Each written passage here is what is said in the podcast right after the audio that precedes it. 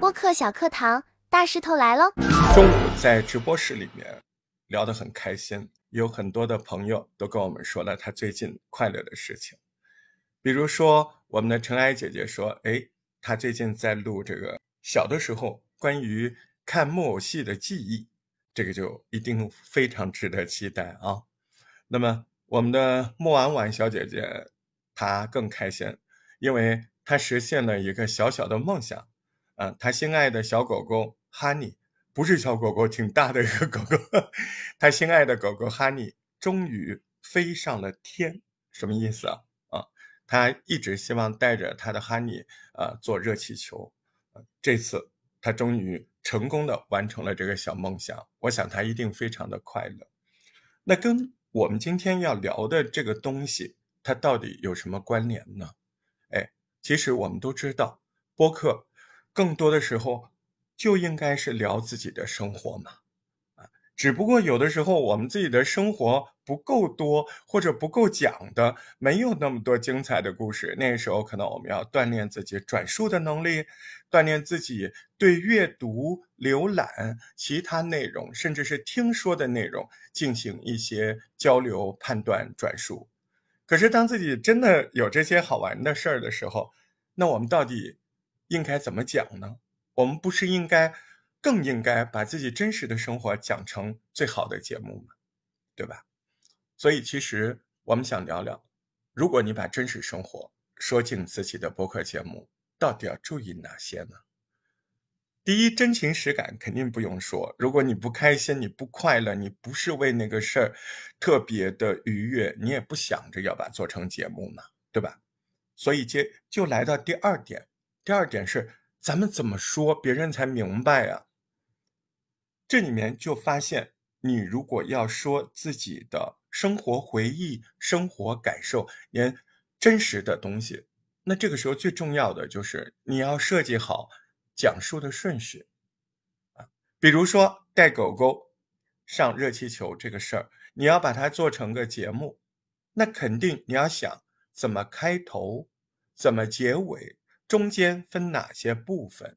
你的情绪走向，哎，注意了，情绪走向这个事儿，好像在初期学习播客的时候丝毫未提，因为没办法加那么多东西进去。我们在初期的时候说，哎，你要想好一个开头啊，五种什么开头啊，怎么样共情的结尾，中间你不要说太多，说三点，对。那初期的播客学习肯定是夯实这些基础的结构，可是，在基础的结构之时，你还要非常重视你的情绪的变换，在整个的你要说的这件小事儿，或者说这条小节目里，你的情绪的走向是怎么样的呢？我们就拿小狗狗上热气球，那如果你要设计好情绪走向，那一定。可能最好是下面这样的吧，比如说愿望啊，首先，哎，你要告诉别人，你很久都有一个愿望啊，就是我小狗狗，嗯，能不能够飞上天？哎，能不能感受愿望，对吧？那愿望的下一步呢？愿望实现的难度啊，啊，对，我想怎么怎么样怎么样，但是啊，嗯，别人给不给狗狗上去啊？嗯，哪里呃，这个狗狗。上这个东西对狗狗有没有伤害呀？呃，怎么样实现这个东西？这个东西它要花多少钱？或者说花钱了，别人同不同意啊？你先得把你的问题提出来，然后你的困惑提出来。那困惑是怎么解决的？哦，嗯，有人跟我说怎么样了？有人跟我说怎么样了？你可以说三个说法，对不对？好，在这三个说法里面，比如说那个大石头那天说，他说你可能要跟人家商量，啊，可能要多给钱，啊哈，哎，你听完这些意见之后，你有什么想法，对不对？你最后怎么做的？嗯，注意了，在这个时候你要进入第三个最重要的环节，啊，就是终于终于啊，我联系了，我怎么样了？啊，终于终于。这天来了，好，在这儿你要进入什么结构了？对，你的 star 呢？啊，比如说讲到这儿了，终于终于啊，这天终于来了。这是啊几月几号？我们在什么地方？对吧？时间地点啊，是一个什么样的场景？描述一下。这里啊是一个大山，怎么样？看过去，哎，有多少人？嗯，这里好不好看？嗯，环境说了，人。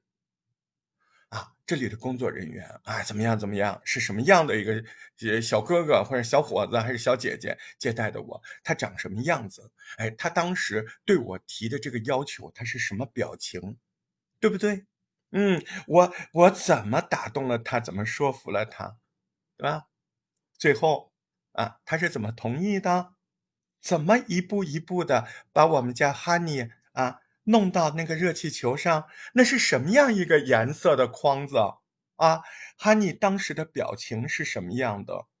啊，他是伸着舌头哈气，还是睁大大眼睛，还是有点慌乱？随即在我的安抚下就平静了。哎，狗狗的保险绳是怎么拴的？我又是怎么拴的？啊，这个我们这个篮子进入之后，下一步是什么？是怎么点火还是牵引啊？对不对？那个气球的颜色是怎么样的啊？我们怎么慢慢的从地面一步一步升空的？然后当气球停留在高空的时候，哈尼狗狗是怎么开始跟我一起慢慢平复下来，享受在高空的美的？我们在那个时候，我看到了什么样的世界？哈尼，他的表情是怎么样的？我又看到了怎么样的哈尼？我们又是怎么下来这个热气球的？每一步细节，对不对？下来之后，我为什么今天要在这说，对吧？这个情绪，我下一次还要带哈尼体验什么样的？就是愿望。你看，那如果这么一讲下来，是不是一个不需要稿件？哎，很完整的讲述一件事情，而且有轻有重，而且有来历、有经过，还有新的愿望。更重要的是，有各种细节的感受，仿佛带着我们一起走进了你的心理世界。从你怎么思考这件事情，呃，又觉得可能完成不了的痛苦，然后别人给你解答的呃意见的这些豁然开朗。然后勇敢的去把这个解答建议变成了事实的具体一步一步的细节。最重要的是，当实现这个梦想的那个场景，每一帧每一幕，那个地方的样子，那个空气的凉度暖度，那个阳光是刺眼还是温暖啊？那个场景，服务的人。帮助你们的教练长什么样子？是憨厚还是帅气还是热情？每一帧细节，每一个过程都在我们的嘴巴里，所以生活就是我们最好的老师。那包括尘埃姐姐说的儿时的木偶的记忆，那你要准备怎么说你的木偶？而且在说木偶的这个事儿上，我我掐指一算。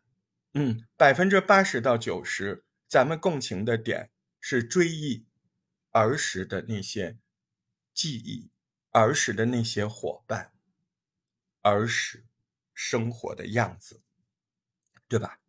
所以，那你整个的场景和情绪流向应该怎么样呢？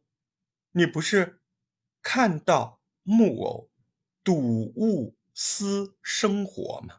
啊，不是私人，是私生活，对吧？嗯，看到木偶这件事，就想起来小时候怎么看木偶的啊。简单的说一下，哎，小时候怎么看木偶？